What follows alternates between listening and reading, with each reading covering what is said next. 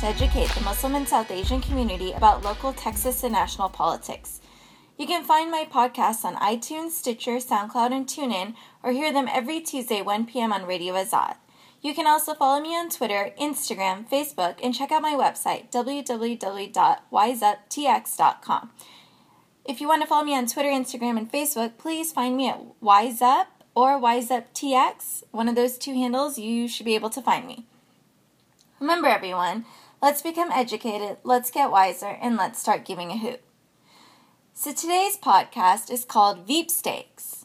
In today's segment, I'm going to be discussing the vice presidential candidates, the potential vice presidential candidates for both parties who will be running with Donald Trump or Hillary Clinton, along with the national news and the Texas news, and a brief synopsis about World Refugee Day, which was yesterday on June 20th, 2016. But first, let's start with the news of the week. So, in national news, Donald Trump after the Orlando incident, continues to be spewing anti Muslim sentiment, and he's even discussed racial profiling along with his ban of Muslims coming into the United States. Many GOP leaders are unable to stomach what he is saying, and a lot of them have actually gone against uh, his statement of banning Muslims in America. For example, the Speaker of the House, Paul Ryan. So I think it's going to be interesting to see how um, how far this is really going to go. It seems like every time uh, we feel that Donald Trump has made a statement that has gone too far and that he's going to lose uh, popularity, that doesn't necessarily seem to happen. But we'll see how the rest of the GOP leadership and candidates uh, respond to this. Moving on to the Democratic presidential race, um, Hillary Clinton won the DC primary last week. Uh, Bernie Sanders still hasn't dropped out and is still clinging on until the Democratic convention. Uh, presumably, he wants the Democratic Party to have more open primaries, get rid of the super delegates, and for the party to really address income inequality in their platform for this upcoming race. We'll see uh, how much he gets by staying in the race. Um, Last Friday, on June 17th, it was the one year anniversary of Charleston, where nine African Americans were shot and killed in a church. And speaking of that horrific incident, and after the uh, tragedy in Orlando, the Senate Democrats this past week had a 15 hour filibuster, forcing Republicans to finally have a discussion on gun control. So basically, what they've I guess, kind of come to a compromise is discussing some sort of law that would stop those that are on the terror list or the no fly list to attain a gun.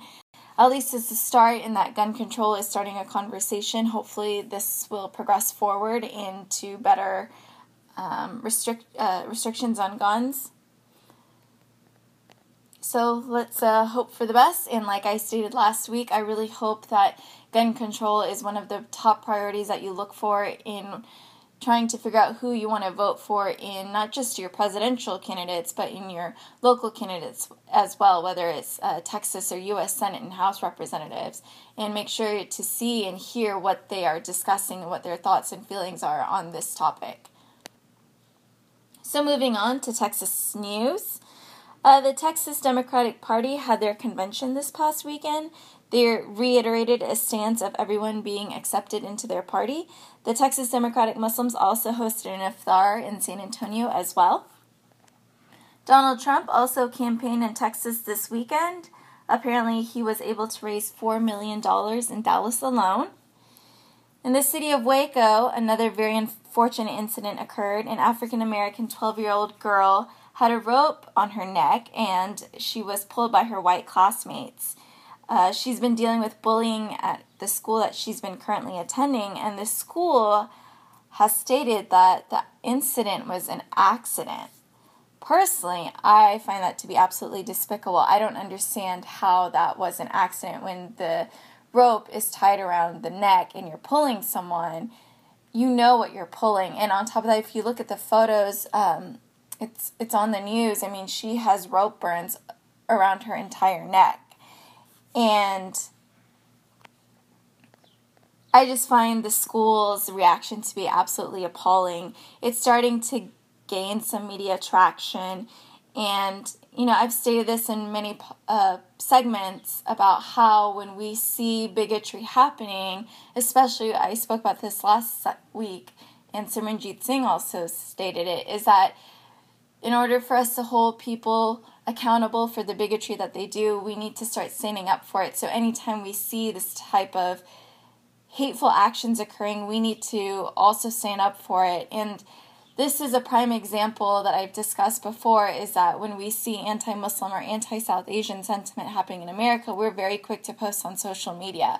But we also need to do the same thing when we see any other type of uh, bigoted actions. And this is something that we need to get more national traction for. This is something that this girl's voice needs to be heard. And this is such a despicable and atrocious act against her.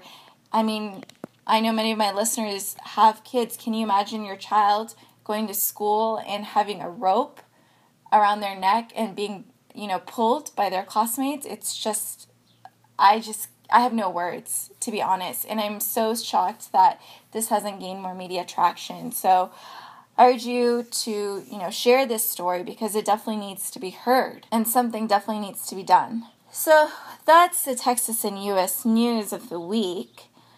Um, I wanted to discuss World Refugee Day, which is on January June 20th of each year and I'm going to read a little bit about it from worldrefugeeday.com and what it is. It was first marked in 2001 and it's held every year on June 20th. On this day, according to the UN High Commissioner for Refugees, tens of thousands of people around the world take time to recognize and applaud the contribution of forcibly displaced people throughout the world. The annual commemoration is marked by a variety of events in more than 100 countries involving government officials, humanitarian aid workers, celebrities, civilians, and the forcibly displaced themselves.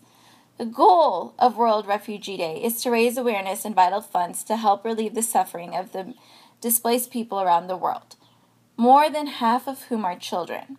For most, each day is a struggle with so many uncertainties. The lives they knew were gone, but with your support and with the support of many nonprofits, um, we have the ability to help them dream again. So now I'm going to discuss a couple of statistics about um, World Refugee Day and kind of a, an explanation of who refugees are. So here's the most shocking statistic of all. As of 2015, there were 60 million people worldwide um, who was either a refugee, a displaced person, an asylum seeker, a stateless person. So, a refugee is someone who is outside the country of their nationality, owing to a well founded fear of being persecuted. Those that are internally displaced persons are people who have fled their homes but have not crossed an international border. And those that are asylum seekers is someone who is seeking protection as a refugee and is still waiting to have their claim assessed. Because they have not been recognized as refugees, they are not protected under international law and face the possibility of being sent back to their country of origin. And finally, a stateless person is someone who is not considered a national by any state. They have no government ID cards. They are having difficulty to open bank accounts, go to school, finding work, or traveling. This type of situation can occur for a variety of reasons, such as discrimination against certain groups, redrawing of borders, and gaps in nationality laws. The UNHCR estimates that 10 million people worldwide are stateless. So I want to go back to the fact that I had initially mentioned that there are around 60 million refugees around the world. I want you to let that number sink in 60 million. I mean, this is a number that's larger than many countries' population, such as Canada. And this is the highest number since World War II. One of the largest groups of refugees is um, the country of Syria, and they have about 13.5 million people um, in need of uh, assistance. Of course, the United States uh, will admit about 85,000 refugees this fiscal year of 2016. Um, around 34,000 of them will come from South Asia um, and the Middle East, and within that 34,000, 10,000 of them will come from Syria. 25,000 will come from Africa, 13,000 will come from East Asia, 4,000 from Europe, 3,000 from Latin America, and about 6,000 are on a need based uh, application. Uh, Texas is one of the states that uh, takes in the largest amount of refugees, and the countries um, that you know the refugees they settle in Texas, the countries they come from, according to the Refugee Council USA, is Bhutan, Burma, Iraq, Cuba, and Eritrea. As we all know, those of us who have been following this presidential election, that uh, the refugee crisis has become a pretty big deal in national and local politics. We saw um, after the horrific incident that happened in Paris, those attacks that the state governor of Texas, uh, Governor Abbott, had wanted to implement a ban or more stringent requirements for refugees to be able to come and settle in Texas. Uh, the federal courts have struck that down. And we see some uh, political rhetoric coming from certain Republican and a few Democratic candidates about making the refugee resettlement process uh, much more stringent than it already is. And so we know that the refugee crisis has become a big um, point in the political world. And it's quite unfortunate, really, because it's not happening in America. You see it happening in Europe. And it is so unfortunate because these people, are in so in so much need and this is the largest number that has ever happened since World War II. It's it's astounding, 60 million people and that you know there isn't so much outreach to try and help them out. This past weekend, you know, I currently reside in Austin, Texas. Uh, the city of Austin um, and some nonprofits had joined together to do a refugee experience. And so people would go in and they would start, um, you know, they'd be sorted into a country that was currently uh, experiencing political turmoil and where a lot of refugees were coming from. And then they would be, you would kind of go through the process of all the things that they would have to go to. They would go to a refugee camp and then the, uh, they would show you the daily food ration. And it was just, it was so little it wasn't much. So, you know, when you donate to a lot of these places that you're giving a person a day of food, it's it's barely anything. It's just enough for them to get by. And then after they um, you know, are in these refugee camps, they're able to, you know, apply for asylum and just the entire process that they go through is just absolutely grueling and then they finally come to the country and yes they're safe but then there's the whole issue of them attempting to integrate within the society and that first they feel safe, then they have this culture shock. Um, obviously, American society is very different from many of the countries where these people are fleeing, and it's just a very emotional and long process for them. So I thought it was really great that these people did this in Austin because those people who are against refugees or have this notion of you know, that they're coming here and just have a negative connotation about them. This was a great way to dispel that. And I think they did a really great job in doing that so that you could see the long process that the refugees had to go through and that it wasn't easy and that they had so many hoops to pass to go through and pass these tests. So, I sincerely urge all my listeners you know, while World Refugee Day was yesterday, um, you can still take the time to help donate. There is the UNHCR that um, you can donate to. There are several local groups within Dallas, Houston, and Austin that um, you know can take donations and that are wanting to help people um, who are resettling in Texas. And so I urge you to Google them and find them some of the things that I do to help refugees, I do pro bono asylum work where a lot of these people have come to America, they've fled war-torn, war-torn countries and are seeking asylum, and they've gone through very traumatic experiences. So, if you're an attorney out there, I, I highly urge those to find one of those pro bono asylum groups because it's a very rewarding experience. You just understand how thankful and blessed you are in life when you hear their stories. And another thing that is great in Austin, I don't believe it's come to Dallas yet, but this organization called Girl Forward, which originated from Chicago, has started doing a mentoring program where they have uh, selected girls through a rigorous process and they will mentor a refugee girl for an entire year to help her transition into America and deal with the cultural shocks and have a little bit of help with homework. And they would be able to mentor her for a year. And I think a lot of these things would be very beneficial to these refugee girls coming here.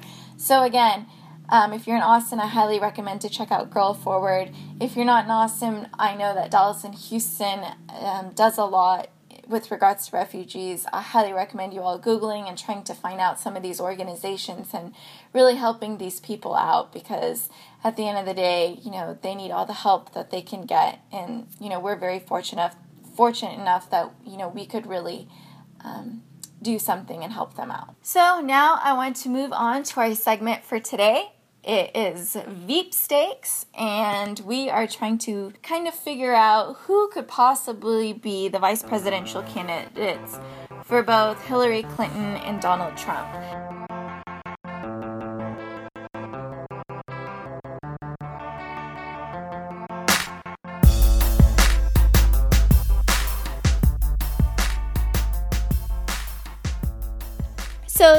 What exactly does the vice president do? They preside over the U.S. Senate, they vote if there is a tie in the Senate, and they basically take over if the president passes away. As of late, you know, the past VPs, such as Al Gore and Dick Cheney and Joe Biden, have been a little bit more um, active vice presidents. Before, they weren't necessarily very active. But when trying to pick for a VP, you have to think of a lot of things, or the presidential campaign has to think of a lot of things. You know, they have to vet them, make sure um, there's no skeletons hidden in the closet, that they haven't been doing any tax evasions, nothing illegal. Um, how would they be able to galvanize public support uh, for the campaign for the presidential candidate? Would they be very qualified in case, in the worst case scenario, the president passed away and they would have to take over? There's so many things that go into it, and that's why it takes so long for them to pick a VP. I wanted to start with Donald Trump's potential VP candidates, and some people are stating that there's many in the GOP that are unwilling to be his vice presidential candidate because they feel that it could be political suicide. But let's start with his long and exhaustive list. I got a lot of this information from The Atlantic and CNN in case you wanted to read up more about them. So, one of the candidates is Richard Burr from North Carolina. He's a senator, he's part of the Intelligence Committee. Um, we don't know much else about him. Another one is Newt Gingrich. He was a Speaker of the House from 1995 to 1999. He has been in DC politics for a while, which would be a good thing. He would have experience, but he really wouldn't expand the base. Uh, the way Donald Trump's base is, um, Newt Gingrich would, you know, fall along the same lines. And he does say very interesting things, um, but maybe that's a good thing because that's how Donald Trump seems to be winning these days. Moving on, there's also Ben Carson. He is well liked. He could appeal to social conservatives, but he has absolutely no experience whatsoever in politics. I mean, even as he ran for president, that was one of the things that really brought him out of the race was because he was very unaware about foreign policy and was unable to answer a lot of those questions. So I don't think he would be a really great candidate. Another candidate is Chris Christie. You may have heard of him. He was also running for president. He is the current governor of New Jersey. He would be able to expand the base with um, social conservatives he is somewhat liked, but somewhat disliked because he was one of the first to um, endorse Donald Trump. So that could cause some controversy within the Republican Party. But maybe that wouldn't be a big deal because it seems like a lot of the Republican Party um, politicians are now um, galvanizing around Trump. So we'll see how that you know works out. Another one is Rick Perry, who was a previous governor of Texas. It seems that Donald Trump has already said no to him.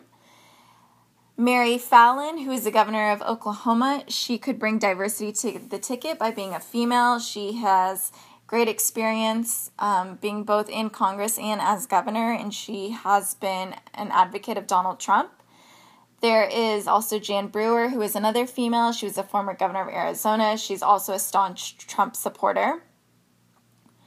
Then Susana Martinez, governor of New Mexico. She is female and she is Hispanic, which would bring um, a lot of diversity into that uh, Republican camp. But the issue would be is the whole wall that he's planning on building between U.S. and Mexico, and that Mexico would have to pay for it. It might not go well with a lot of the Hispanic um, voters. There is also Bob Corker, who is a senator from Tennessee. Um, he is very well versed in foreign policy and has been helping the Trump campaign with uh, Donald Trump's foreign policy platform. There is also Nikki Haley, who is the governor of South Carolina. She is also a first generation Indian American, which would be very exciting, but it seems like she's not very interested to be his VP candidate.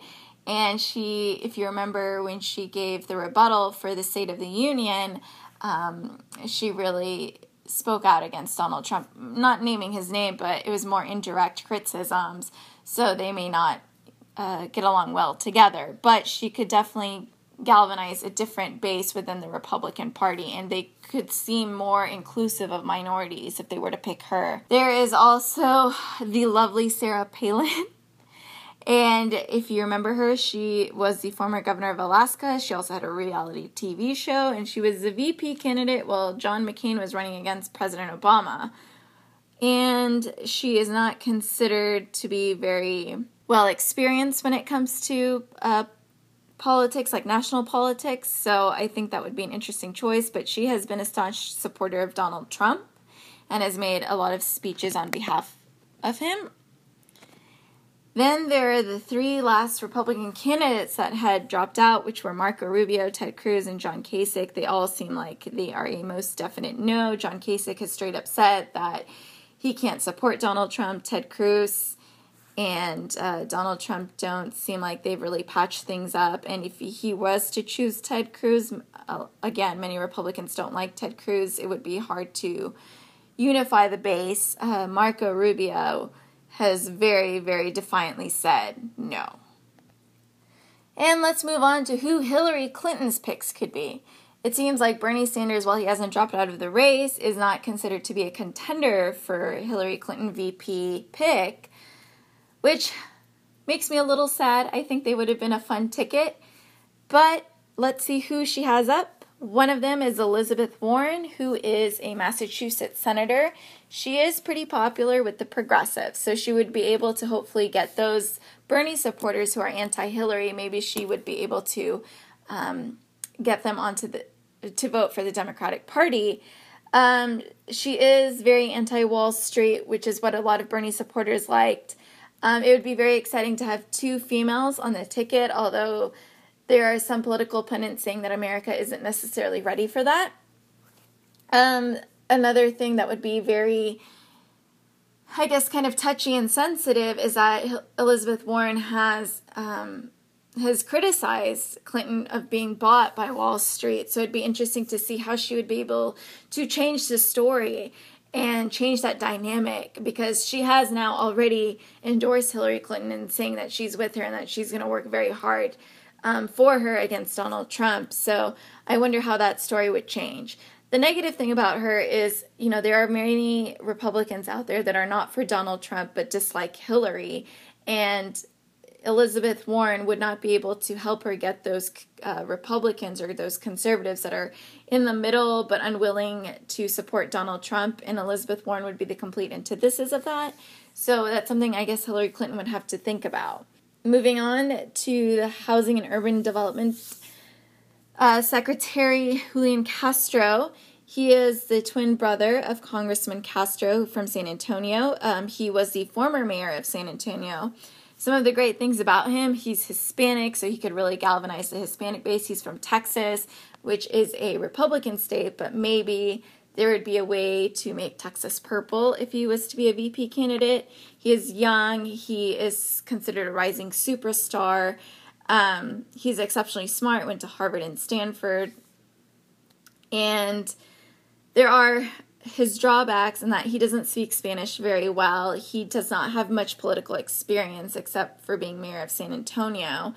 And, you know, I've seen him speak a couple of times. I think he is an amazing speaker. He has charisma, but I think he could he could smile a little bit more, he could make a couple more jokes, and I think that would make him much more personable to the people.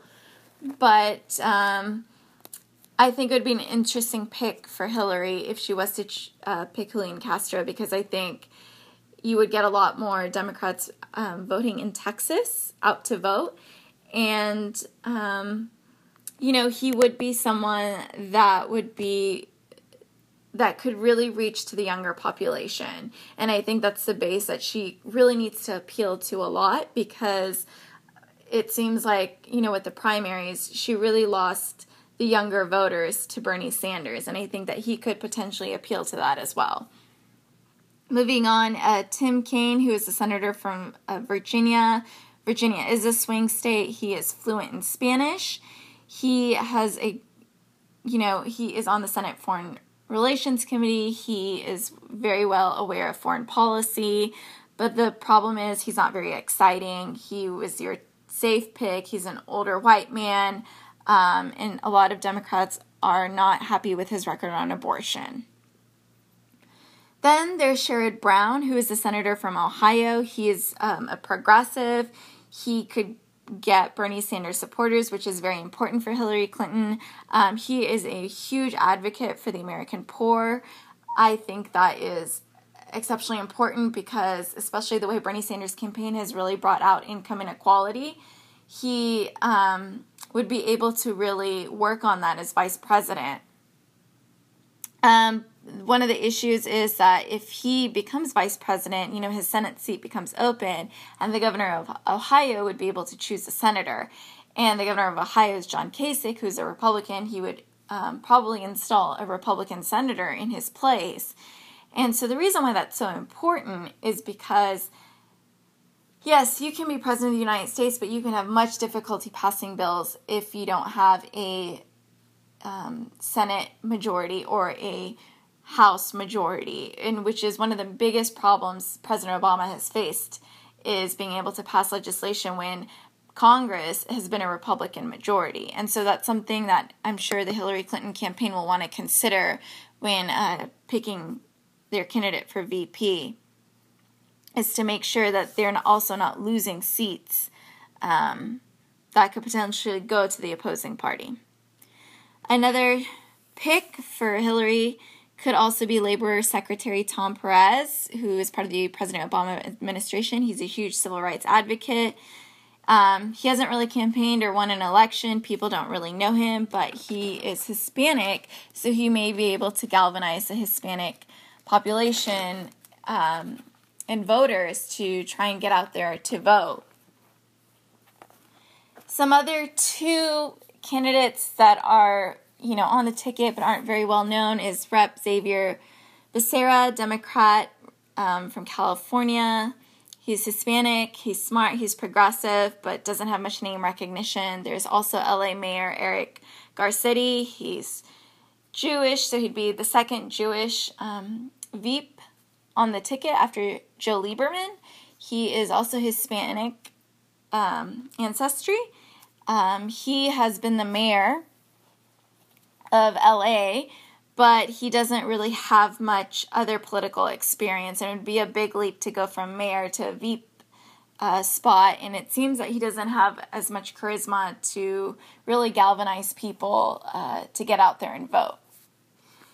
And last but not least, there's also Cory Booker, who is a Democrat senator from New Jersey. He would be the first African American vice presidential candidate. He is one of those senators that is pro uh, poor policies. He has really worked on helping the poor out and really discussing legislation regards to income inequality. Um, he is also very social media savvy. And the reason why I bring that up is because I think these days social media has a lot to do with campaigning and can really make a huge difference. Um, just because you're amazing on paper doesn't necessarily mean that you would be amazing um, in person or have the charisma to really reach out to the voters. And especially with the millennial generation, social media is everything. And um, you know, I have social media and I will follow Bernie Sanders and Hillary Clinton, all their campaigns, like on Snapchat, on Instagram. I read their Twitter accounts. And for our generation, that's very important.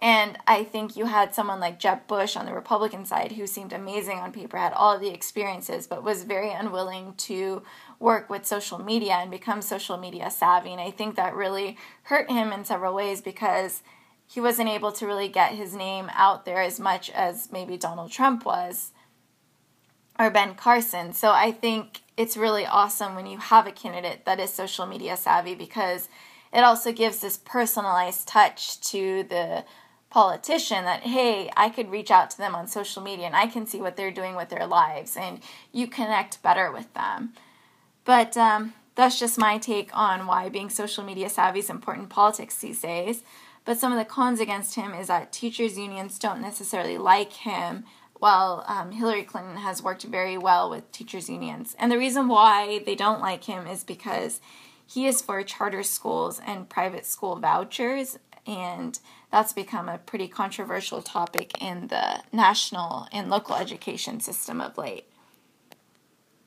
So, that is the rundown of the Veep candidates. If I had to give my personal opinion for Donald Trump, I don't know who uh, I'd ask for him to pick. I guess I would have to go with Nikki Haley and uh, Marco Rubio. Um, I think they would be the smartest picks for him because I think they would galvanize a completely different base and would be able to bring out more supporters. Not that I am necessarily hoping that Donald Trump wins this election, given the um, crude remarks that he's made about several minorities, but those would be the two that I would um, think would be the best picks for his party, whereas I feel like the others would just continue with his uh, insane policies, and that's not something um, that I think would be good for our nation. With regards to Hillary Clinton, I, you know, feel like there's there's so many great picks, and it would be hard to pick just one. Um, I'm going to be slightly biased and, you know, kind of root for Julian Castro. I, I do like him. And he sounds like he would be a great VP. I think he could bring kind of that Obama style of, you know, being charismatic and really appealing to um, the millennial generation. And so I think he would be a great pick. I also like Elizabeth Warren. Um, I think it would be really, really super awesome to have two females on the ticket. And finally, I would also put Cory Booker on there because, one, again, social media savvy, you're really reaching out to the younger population and we have an insight into your life. And two, I am really excited at the fact that he has really focused on income inequality as one of his policies because I think that is something that greatly needs to be addressed in our country today. It's the reason why Bernie Sanders has really, you know, had so much momentum, and I think also to an extent Donald Trump as well. I think a lot of American blue collar workers have felt left out of the conversation, and it's time that we address it. And I think Senator Cory Booker could really do something with that. And so that is my segment for today. I hope you all found the Veep list as interesting as I did. I think it'll be exciting to see who these uh, two candidates are going to pick as their vice presidential candidates. Looks like we still have a couple of months to wait while they vet who their candidates could be. I hope you enjoyed today's segment.